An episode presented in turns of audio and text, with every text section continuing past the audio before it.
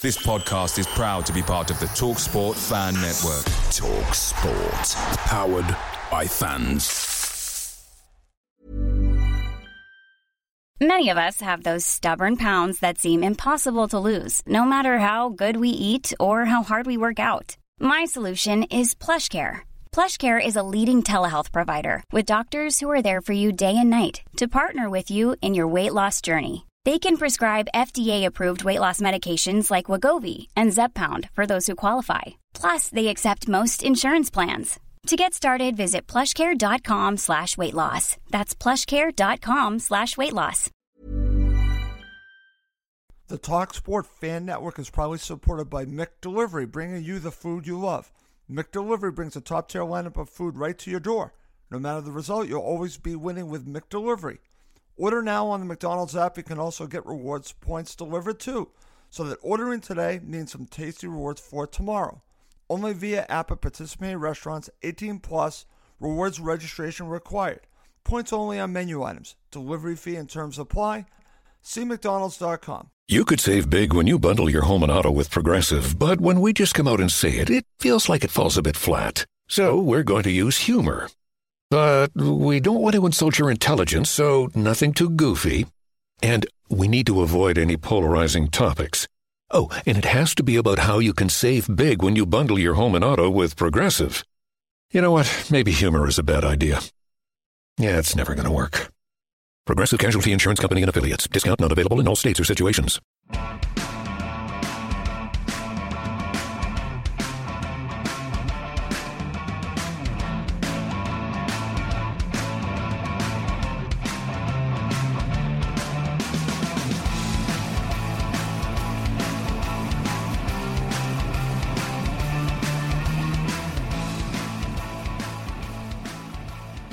Welcome to Cottage Talk. I am Russ Goldman, and in this episode, I'll be talking once again to Alex Goldberg from the YouTube channel The Byline. Alex is a huge Chelsea supporter. He's on to share his thoughts on the upcoming derby between Chelsea and Fulham. This is our View of the Opposition show, which is our preview for the upcoming match. I look forward to doing the show, but before I do anything else, I have to welcome back my friend. Alex is my friend. Alex, welcome back to Cottage Talk. Thank you for doing this once again. Oh, Russ, I hate being mushy with you, but real pleasure to be on Cottage Talk and always a pleasure to chat football with you. So thanks for having me on. Well, it's always great to talk to you, my friend. It's uh, been a little bit. So let's get right into it. Let's talk about Chelsea and Fulham. We're obviously going to start with talking about Chelsea. And let's take it from here. Let's talk about Chelsea's season after these two teams played each other. Your view. Wow. I mean, first of all, with Chelsea, it's just never boring. It's never, ever boring. It's almost been circus like for much of the season. Now, last time we talked, things were different, but Yes. the season obviously started off really, really well for Chelsea. A big unbeaten run, and it really felt like the honeymoon phase with Maurizio Sarri was more than I think many expected, even who were fans of Sarri. It was really a great start to the season, but all good things must come to an end. The honeymoon phase does end eventually, and Sure. boy, did it. It kind of ended in typical Chelsea fashion with just a lot of dysfunction, not your normal losses, just some bad, bad losses. Some very bad bad losses. yeah, just it, when it rains, it pours kind of with Chelsea. So, I mean, there was a bad loss to Leicester. There was a 4 0 loss to Bournemouth. Of course, there was a 6 0 loss to Manchester City, which, you know, losing to Manchester City, and I said this on my YouTube channel, which you plugged, Russ, and I appreciate it. But losing to Manchester City is easy. You know, they're a great team. But losing 6 0 to anyone is difficult. It really Sure. is. So it, it became a problem of who is the problem. And all Chelsea fans just wanted to point the finger at one person or, or one group of people, meaning some Chelsea fans just blame the players because the players were certainly lacking pride. Some Chelsea fans only blame Maurizio Sarri because he has frustrated many Chelsea fans recently. And some Chelsea fans only blame the board and ownership for not giving Sarri the right players, not backing the manager as a whole, and also not sending a great message to the players that the player power has to stop. So it's been a joke, kind of. Um, but it's just funny because with all of that said, the original goal in August when Sarri was appointed was to get top four or really just to qualify for Champions League next year, which sure. also means you could just win the Europa League. You don't have to get top four. But amidst all of this, amidst in recent weeks, really this last week, Sarri's job being so much on the line that the reports have come out that if he had lost against Tottenham on Wednesday, he would have been gone. If they had lost in really bad fashion to Manchester City in the Carabao Cup final, he would have been gone. Amidst all of this, Chelsea are still just three points behind Arsenal, two points behind Manchester United with a game in hand. And they're really within striking distance still for fourth place, and they're still in the Europa League. So it's really tough to get a, a great idea of where Chelsea are game to game. But I would say I'm talking to you on Friday and the game against Fulham's on Sunday. I would say considering how crazy the last couple months have been, this is actually a good moment for Chelsea. And I only mean it's a good moment because the last three games, a win in the Europa League, and then a respectable loss to City, and then a yep. win over Tottenham. That's about as stable as it gets with Chelsea right now. Glad that you talked about the last few matches because I want to focus on the Carabao Cup final. I watched it, and I have to say, watching Chelsea rebound from the last time they played Manchester City was huge. Obviously, it did not go your way at the very end, but that's penalties, my friend. It happens. Sure. But the way that you competed, the way that you played, it was actually it. I'm assuming you have a good feeling coming out of it, even though it did not go your way. You did not win the cup, but you showed something to Manchester City. Yeah, absolutely. So, I, you know, as I said, the report was that if Maurizio Sarri had lost that game, then Sarri would have been out the door. However, I, am pretty sure those reports, and I'm pretty sure the Chelsea higher ups who were either definitely saying that or whatever, I'm pretty sure that was stemming from if Maurizio Sarri and Chelsea had lost that in really losing fashion. But as you said, Chelsea really played respectable and it almost felt like a win to Chelsea, even though it sucks losing in penalties, as you just said. And and Maurizio Sarri has never won a trophy before, so I'm sure he was really upset. But just based on the way they competed against Manchester City, it almost did feel like a win. And you know, I, I hate to sound like a Tottenham fan who get excited by just always being in top four and never wanting trophies, but just based on everything that was going on, it was very impressive for Maurizio Sarri that game, and that, and that was a big game for Maurizio Sarri, where yep. he's really stubborn and rigid. And Chelsea are no stranger to stubborn and rigid managers. They've had Jose Mourinho and they've had Antonio Conte, two very stubborn managers. But it's almost like Sarri's taken it to a new level, and he's been really hell bent on playing, as he would say, his football, or he says right. my football. And he often says, "I don't need a plan B if my plan A works." And he's referenced Barcelona always just using their plan A, which is to me is a really a stretch. But um, what what impressed me about Maurizio Sarri in this game against Manchester City is maybe it's because Chelsea got spanked by Manchester City six 0 only weeks before. Maybe it was just because Sarri finally learned, but the point is he kind of put his pride aside in that game. He knows how possession based Manchester City are. He knows how dominant they are with the ball and how dangerous they are. So really, he didn't change his whole formation, but he went back to a little bit of the formula that actually got us a win against Manchester City earlier in the year when he put Eden Hazard at the false nine. And in yep. this game specifically in the Carabao Cup final, he just sat everybody behind the ball and it almost felt like the Chelsea of old with counterattacking football. But it was more than that. Uh, not only was everybody definitely doing their job, and Sarri made that adjustment, but he made some big changes, in my opinion. Now, really, only one big change to the starting eleven besides Hazard at the false nine, and that Russ. If you follow me on Twitter and, and you yep. know me well, this was a big change. This was sitting Marcos Alonso, who has just been deplorable all season long. And yeah, I guess you could argue was good for Conte, but he was a left wing back for Conte, and he's just not a good left back. So Sarri did something that was pretty rare. He started Emerson, Chelsea's other left back, in a cup final, which really proved to be a great decision because they needed to be compact defensively. And where where Sarri really won people over us was his substitutions. It felt like Chelsea as the game grew on. It was nil nil, and anytime you're nil nil with Manchester City deep into the second half, you have confidence because they haven't scored yet. And Maurizio Sarri had the cojones, he had the balls to put in Callum Hudson-Odoi as his first sub and put in Ruben Loftus-Cheek as, as a second sub. It and made a difference. Sure, Chelsea did lose in the end. Yeah, and, and, they made a difference, and they really were dangerous. And they had way more opportunities than Manchester City did to win the game. They just Absolutely. didn't. Unfortunately, it went it went to penalties. But for Maurizio Sarri and the players, it almost felt like it could could have been a turning point, even though it was a loss.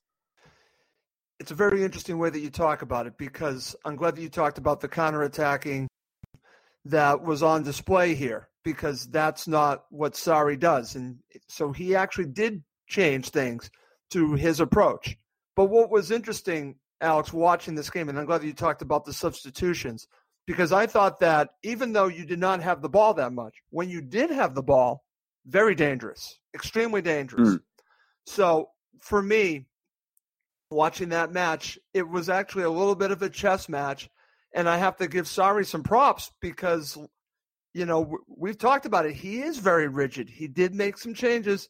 And even though you did not get the cup, it seemed to work. And I think that's a positive to come out of this match for you, Alex. But let's now focus a little bit more on Sarri because uh, I remember when you were on the show before and you talked about your thoughts on him. I'm going to give you a comparison. I don't know if I mentioned this to you before. I might have. He reminds me of Bill Cowher, a coach of the Pittsburgh Steelers. We do what we do. Isn't that Maurizio Sarri? So when he does decide to change things up, again, maybe you, you do get some interesting results. You can grow as a club if he's willing to not be so rigid. But let's talk about your thoughts on him now. Yeah, so I mean, he definitely does live by that mantra. He plays his football, and it's about his football. And it's just kind of that's a loaded subject because I do believe in his football. Uh, you know, I have covered Serie A as well, and I'm very familiar with his Napoli that were so fun and beautiful to watch. And uh, the big thing there was a, I mean, it took a little bit of time to grow there. It wasn't like Napoli just became that overnight. He did need to work with these players. He views himself as a coach before a manager. So it took some time, but also he did have the right parts, especially last season with Napoli. And I, I think this year it's been confusing because actually the team started off the season really well with Sarri's football, even though he did say it would take some time. And then it kind of went backwards. But I, I think it started off well because – there was a good energy around the team, but also maybe the league needed to adapt to his football a little bit. Sure. And I think and it, it kind of it hit a it hit a halt because I, I, just think it's obvious that Chelsea, especially for their standard, they you know obviously are a top club. They just don't have the right players to consistently play this type of football at a top top level. You know, I can be all jokey and have my players that I apparently have agendas against, like a Willian or a Alonso or a Pedro, who I like, but I'm very vocal about Pedro just not being good enough anymore. I think the problem has been uh, something actually that Pep Guardiola told Maurizio Sarri to do when Maurizio Sarri took over uh, in the summer, and Pep said, and, and they're pretty friendly. Pep said to Sarri, in your first season in the Premier League, focus on a core of 14 players. Now, that Sarri still may have done because, as we just said, Sarri's stubborn and he doesn't like to rotate a lot. However, it's still, I don't think Sarri needed to hear that because Sarri didn't have a full summer with the team. In fact, he had a very, very short amount of time before the season started.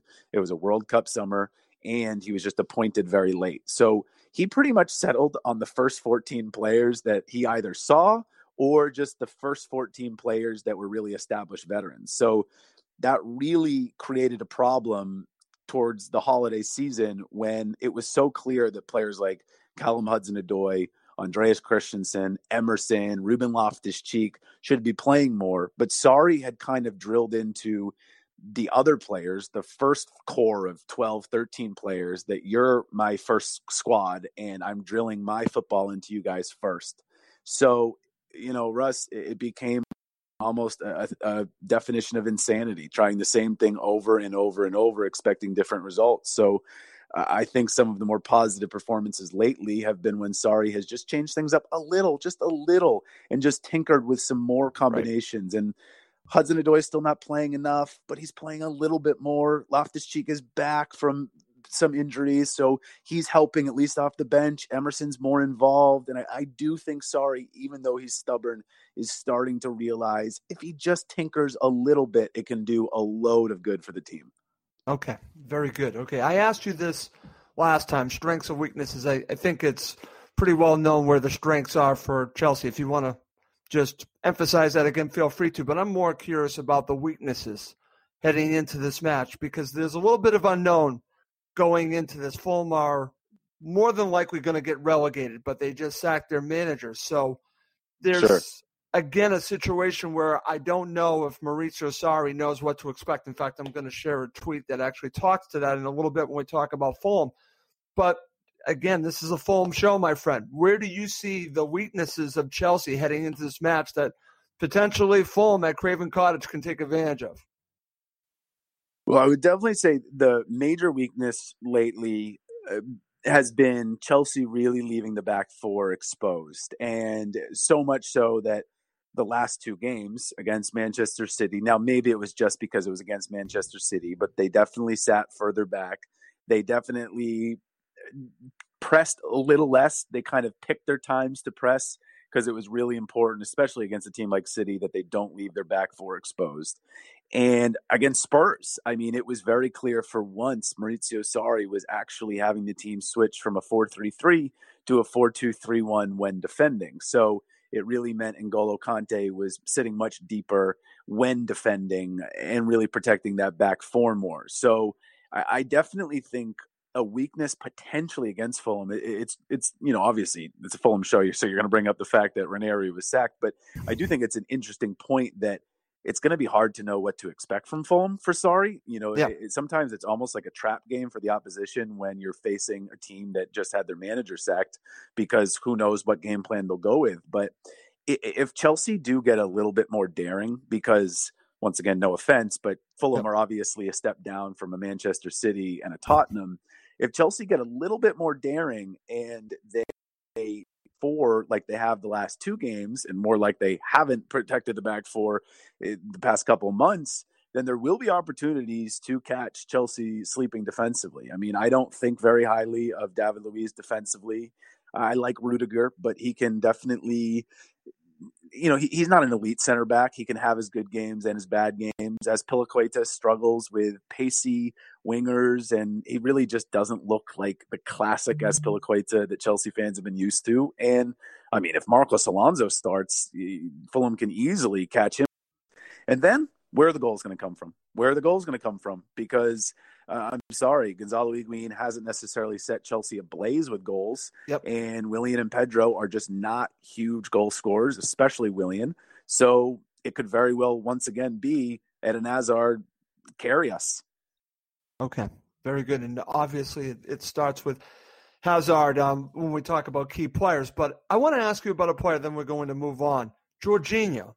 Mm. Again, we've talked about the Sarri Jorginho situation. Sarri has not lived up to his uh, transfer. There's no question about that.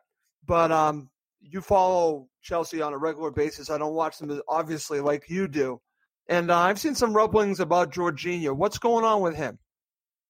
Yeah, so I would say Jorginho, first and foremost, is the scapegoat of the Chelsea community anytime the team loses, they I the fans either blame Maurizio Sarri, obviously, because that's just what you do. You blame the manager, or they just blame Sarri's best friend, his son, on the pitch that he brought over from Napoli, Jorginho. And I think right.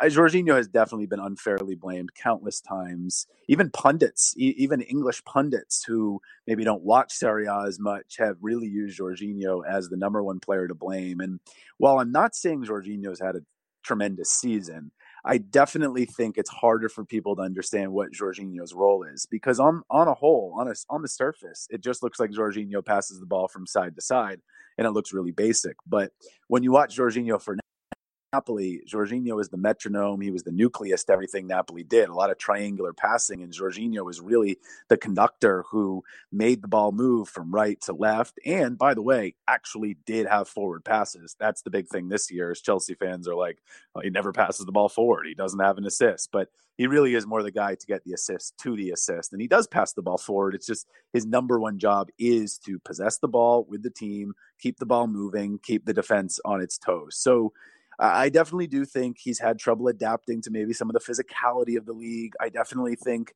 there have been times where the opposition has zeroed in on Jorginho and he has just not been very effective.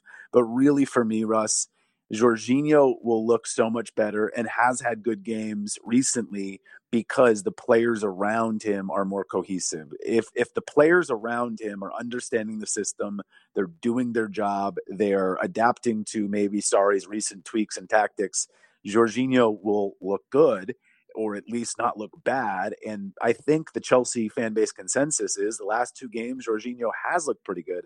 Now, on Wednesday, he wasn't great attacking wise, but he was great defensively. And I just think that it's going to take time for him. And when the team loses, and when the team loses 4 0, 6 0, Jorginho is going to look the worst. But really, it's just a reflection of people not being on the right page. And this this system does take a while, and I just think because of all the responsibility that's been on Jorginho's plate, anytime Chelsea have looked poorly, Jorginho has kind of looked the worst. But credit to him, last thing on Jorginho, he just spoke about this. So this is very topical and very relevant to bring up. He just spoke about him being booed and, and kind of maybe the unfair treatment he's getting. And he, he really just had a classy answer and was just saying he's pretty much determined to kind of change that narrative and they have the right to do that. And he didn't really get into the nitty gritty and, and, really kind of was classy about it. And I just I just think if if you're really watching Chelsea every game, you know that Jorginho does not deserve at least at least seventy percent of the criticism he gets. Okay, that's great. Coming up next, Alex will be sharing his thoughts on Fulham.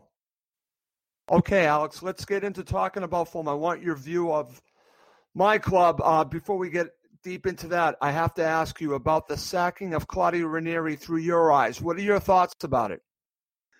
Man, I really like Claudio Ranieri. I think the whole Chelsea fan base does. I really think he's a classy guy. I think he obviously has had a great football career. Uh, well, he certainly has. I, it's not. I think it's really not debatable. I mean, what he did with Leicester City, Russ, you could have one season as a manager, and that would be enough to make you just uh, among the, the greats in, in certain types of conversations. Sure. Obviously, what he did with Leicester City was just so so impressive. Just can't even happen in some sports. So, um, it's just unfortunate uh, what happened with Fulham. I mean, I personally would ask why did he continue on you know what why i mean it, i, I kind of know the answer to that question it's love of the game and still yeah. believing in your ability to manage and and to be effective at a high level in the premier league but for me it's just kind of it's sad it is sad for me to see because for a guy like that for what he's accomplished and just what he means to the sport it would have been great to see him go out on his own terms. It's just you know, hearing the word sack and Ranieri uh, just together. It just it sucks. It sucks. And um, I know Chelsea and Fulham are rivals, and it's Derby and everything, but it's just it's not anything Chelsea fans wanted to hear uh, that Claudio Ranieri got sacked. Uh, Chelsea fans really have really really good feelings towards him, and I, and I know that you know, he's been by the club. He's been by uh, Cobham and uh, visited Chelsea training in the past couple years. I know he did. I think at the end of the preseason, and I mean, seeing him smile with N'Golo Kante and Danny Drinkwater, and even Eden Hazard, who, of course, arguably helped him win the title at Leicester by getting that goal against Spurs. Um, you know, he just he just really is well respected. So obviously you know the fans we don't know him personally like the players do but it was just it just kind of sucked to see that yeah well just to uh, fill you in from a Fulham perspective uh, they did the right thing by getting rid of uh, Ranieri, and this isn't personal. This has to do with it wasn't working, and uh, he's not solely to blame. Even the owner said that in his statement when they put it up on the Fulham website, talking about the sacking of Ranieri and the appointment of uh, Scott Parker. Shad Khan said he's not solely responsible. He's not. There are a lot of factors here.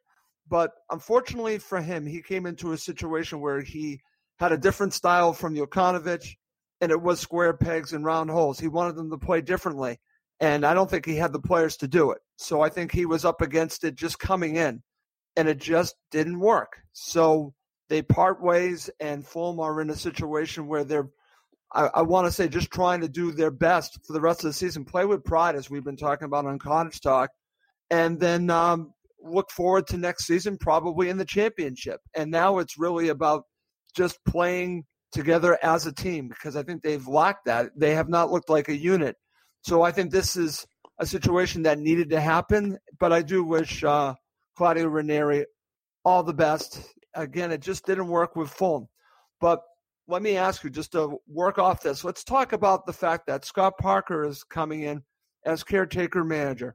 And this is an interesting situation. He has been involved with under uh, Jokanovic. He's also been under Claudio Ranieri. So he's coming in. And to be honest with you, I don't think anyone really knows what to expect from Fulham on Sunday under Scott Parker.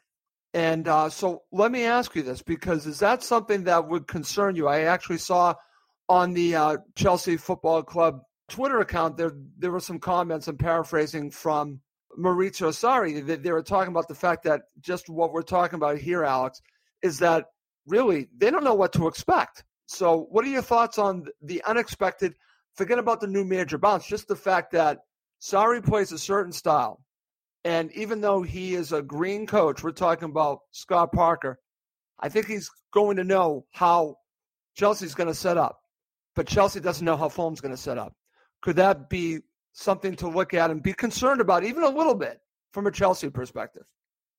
Absolutely, absolutely. Now, obviously, it is I feel like one of one of two things can happen in your first game as manager in this type of a scenario. Yep. You either make it a really, really, uh, you know, uh, with a Fulham versus Chelsea, which is obviously not an even match player quality wise. Sure, but I feel like absolutely not. It either is you either go balls to the wall and you just feel like as a new manager and Scott Parker as a younger manager, as a manager like that, you feel like maybe your players will just run through a wall for you in the first game and you could actually pull a complete surprise and have a resounding win or do you play things safe because you don't have a lot of structure yet you don't have a lot of your philosophy imprinted so you kind of play things safe and maybe you sit back? But whatever approach they go with i think the fact that Scott Parker can better prepare for Chelsea than Chelsea can prepare for Fulham is something to be concerned about as a Chelsea fan so much so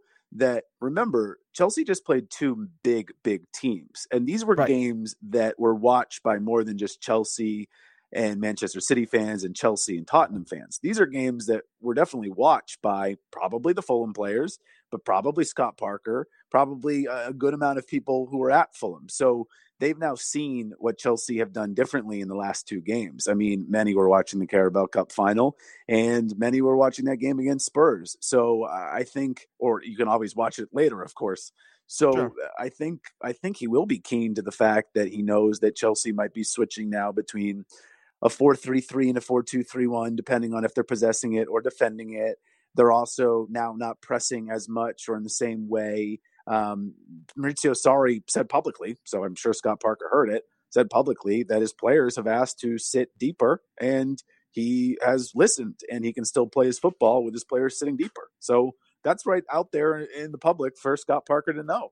So okay. Scott Parker has certainly been around. He's he now has experience as a player and as a manager to some extent. And I think the the scariest thing though, besides the fact that he can be more prepared for Chelsea than Chelsea can be prepared for him, I think the scariest thing as well as a Chelsea fan is he's a younger manager and yeah, maybe his players are you were just talking about Ranieri and just not being able to get everybody to play with each other and for each other.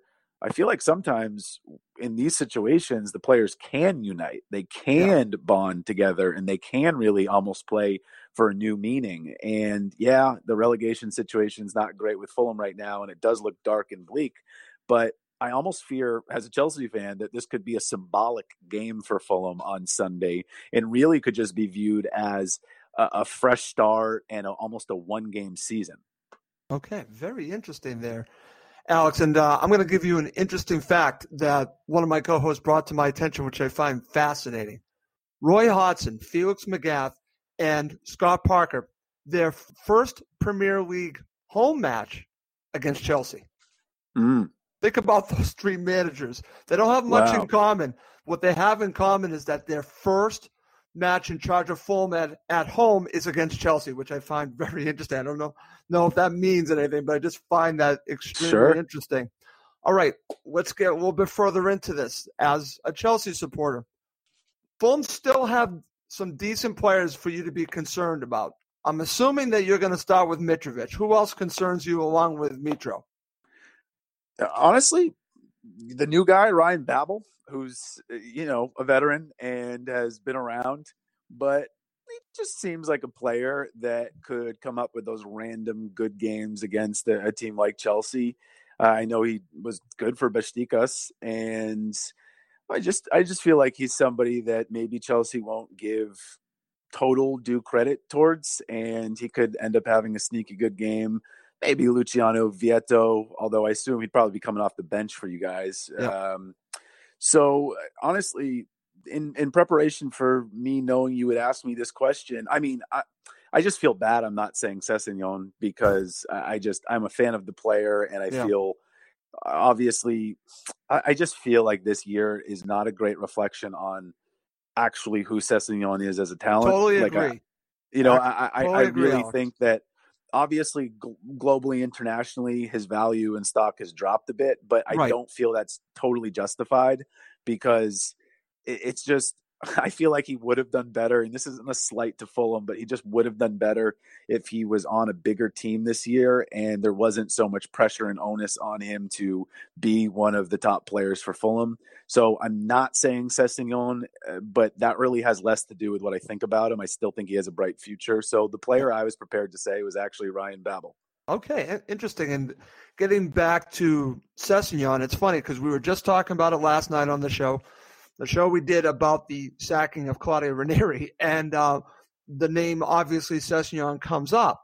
And uh, one of my co-hosts, Alex, was talking about that the rest of the season, Fulham need to try twofold. Obviously, do the best that you can the rest of the season, end on a high note. That's number one. But also maximize their assets, meaning yeah. play your best players, including Sessegnon, Get him in the shop window because, as you just said, his value might have dropped. Well, you need to get his value back up because it's important for the future of Fulham Football Club. I don't know if Ryan Sessegnon will be with the club next season. Again, he is a huge asset. It's something that the club has to think about. But I think also that they need to get the value up on a player like him, Seri, obviously Mitrovic, Tom Cairney. So, what are your thoughts about that? Because again, the rest of the season is for me is twofold. It's ending strong, but also playing your best players, playing together as a team, but also to get these players shining through so you can maximize their value. I, I totally agree. And listen, I mean, Chelsea, obviously, I mean, Fulham has a lot to play for still, even though it looks bleak because they don't want to get relegated. But look at Chelsea; they still have so much to play for. Every yep. game is so important. They want to get top four, so every minute, every kick is crucial. But even John Terry said uh, a week ago that because Chelsea can't win the title, you know, they just can't win the Premier League title at this point that he would start playing a Callum Hudson-Odoi and a Ruben right. Loftus-Cheek, especially with a potential transfer ban hitting. That he would love to use the end of the season, not just because they can help the team now, but he would love to use the end of the season to see what Chelsea have. So exactly. you take you take something like that and you apply it to a Fulham where it's not as as much that they have to play for despite getting out of relegation and not having a Sessegnon be somebody that's in form and a big player, absolutely. You got to really at this point when you're what 10 points out of mm, potential to get out of the relegation zone. Correct you you you have to play Sessegnon. What do you have to lose? You only right. have stuff to gain, in my opinion. If it doesn't work out, okay, well, I mean, his stock drops a little bit further, but and fine, you're going to get relegated anyway. Then, but if it does work out, he's raising his stock again. You now know what you have a little bit more. Other teams know what you have a little bit more.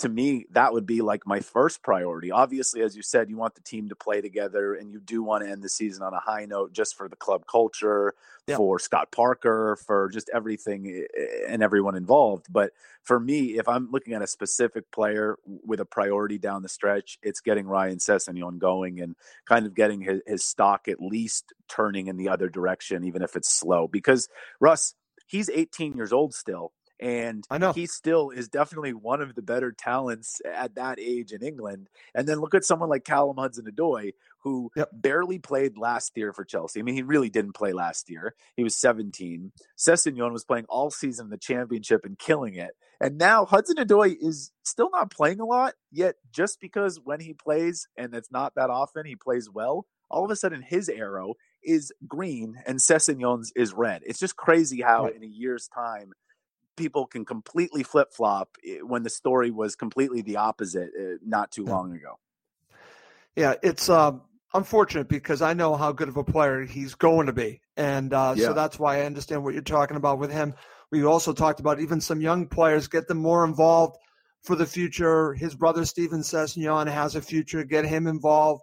Matt O'Riley is, is a name who's a a young player that has the potential to play for Fulham and maybe someday in the Premier League get him involved. And uh, for a couple of reasons, like we're talking about, get their value up, but also in the case of O'Riley and Steven Sessegnon, give them a chance to play because they'll could be a part of Fulham's future in the championship. Okay, my friend, let's just not waste any time. Let's go to my section of predictions. I first have to ask you, what does Chelsea need to do to win this match at Craven Cottage? I think Chelsea needs to switch it up a little bit. I think they have to rotate a, a, good amount because they played 120 minutes on Sunday, and that really had a lot of wear and tear on Hazard. He was very ineffective against Spurs, so much so that he came out really just after 60 minutes or so. And David Luiz and Rudiger played 120 minutes and then 90 minutes. So Sarri's going to have to change it up a little bit. He'll have to I hope throw in a Hudson Odoi or a Loftus Cheek, um, and then an Emerson probably back at left back.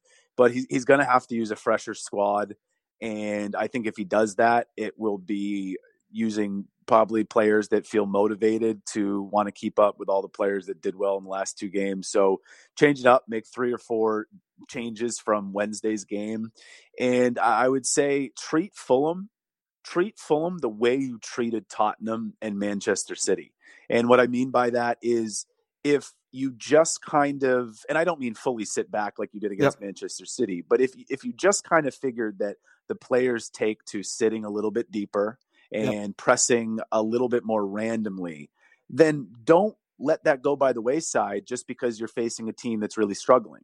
Try to have that become more of your identity and, and more cultured into the players. So I would say pay pay much less attention to where Fulham is on the table and to a certain extent treat this game as if you treated the City Tottenham game, but obviously you will possess it a little bit more. But but sure. really what I'm saying is don't deviate too much from what you've done in the last two games if you're Chelsea. Okay, so you're going with how they've changed their game instead of what they were doing up to that point. So like we talked about, Sarri has changed a bit how Chelsea play. They still have the possession base. It's just a little bit different. Like you said, it's a little bit deeper. And uh, that's very interesting that you say that, Alex. All right, let's flip it. What do Fulham need to do to win this match? How do they beat Chelsea? A huge upset. How can they pull that off? Uh, personally, and I had talked about when you asked me about Scott Parker, um, I had talked about maybe it could be one or the other in terms of if the, the result of either they go balls to the wall or they really sit back and play it safe. I think if you're Fulham, though, you do play it safe and you do sit back quite a bit, especially since you aren't that familiar with your new manager and the new manager is not that familiar with obviously being in this situation. So I would frustrate Chelsea. I would sit a lot of people behind the ball and because Chelsea don't have that many goal scorers, I mean, that really is one of their biggest weaknesses. I would really sit a lot of people behind the ball, frustrate Chelsea, let them have the possession, but let them be very frustrated in their actual box. And then, and then see because you're sitting behind the ball and because Chelsea will be possession based, see how quickly they remember to change into a 4-2-3-1 when defending see if they okay. remember to cover the back four when you hit them on the counter so i, I would say um, almost do what Chelsea tried to do against Manchester City sit deep and try to hit them on the counter. Okay, excellent. All right, my friend, let's end with predictions. Your prediction, and then I'll share mine. Yeah, it's really tough. I mean, if you know me on Twitter, I am a negative person just by trade. Um, so I, I don't want to be sucked into the fact that it does feel like Chelsea might be turning a corner. But I am going to say, I am going to be optimistic that Sarri changes things up enough with the personnel that Chelsea have the right team out there to get a 3 1 victory. Okay. Alex, that's my prediction. I'm going to go with three okay. to one to Chelsea as well. I'd like to be optimistic. I, I, obviously was throwing out the situation that Sarri doesn't know what to expect, but again, you're talking about a team that has only had um, a couple days to uh, learn under Scott Parker with what he wants to do. So it's positive and negative for both teams because Fulham aren't going to be up to snuff with uh, Scott Parker either. So I have to go with uh, Chelsea three to one, and uh, I like to be proven wrong. So I just want to see a team that gives it everything that they can for 90 plus minutes. That's kind of what Scott Parker's been talking about. And if they do that and they leave everything out there, then that's all I can ask for as a Fulham supporter. That's been what I've been hearing from Scott Parker. That's the message that has been getting across. He wants his players to give everything that they can for Fulham that's all I want right now. All right, Alex, listen, thank you so much for joining me. Tell everyone about your YouTube channel. Sure. Um, yeah, you can find me on YouTube. Uh, the channel is called The Byline, and it is called The Byline for a couple different reasons, but also I didn't want it to just be Chelsea specific. I, I do like to venture out, but I haven't yet because – Chelsea has just been such a circus. There's been something to talk about every single day. So for right now, it is, you could say, a Chelsea fan channel, really just me giving match previews, match reviews, doing some Q&As, just talking about anything that's pertinent mm-hmm. in the Chelsea community. And that so far has just been me um, on the byline, but it certainly will start – turning into a couple different variations of videos and maybe incorporating other people. But yeah, you can find me at the byline on YouTube. It's been really fun and uh, hopefully this time next time i'm on your podcast russ uh, there'll be a couple more things to talk about regarding it okay excellent there alex all right well that's going to do it for this episode of cottage talk for my guest alex goldberg i'm russ goldman thank you as always for listening to cottage talk it's the 90th minute and all to play for at the end of the match. All your mates are around. You've got your McNugget share boxes ready to go. Your mates already got booked for double dipping, and you steal the last nugget, snatching all three points. Perfect. Order McDelivery now on the McDonald's app. Are you in? I know I'm in. At participating restaurants, 18 plus, serving times, delivery fee, and terms apply. See McDonald's.com. Hey, it's Paige DeSorbo from Giggly Squad. High quality fashion without the price tag? Say hello to Quince. I'm snagging high end essentials like cozy cashmere sweaters, sleek leather jackets, fine jewelry, and so much more. With Quince being 50 to 80% less than similar brands. And they partner with factories that prioritize safe, ethical, and responsible manufacturing. I love that. Luxury quality within reach. Go to quince.com slash style to get free shipping and 365 day returns on your next order. Quince.com slash style. This podcast is proud to be part of the Talk Sport Fan Network. Talk Sport. Powered by fans.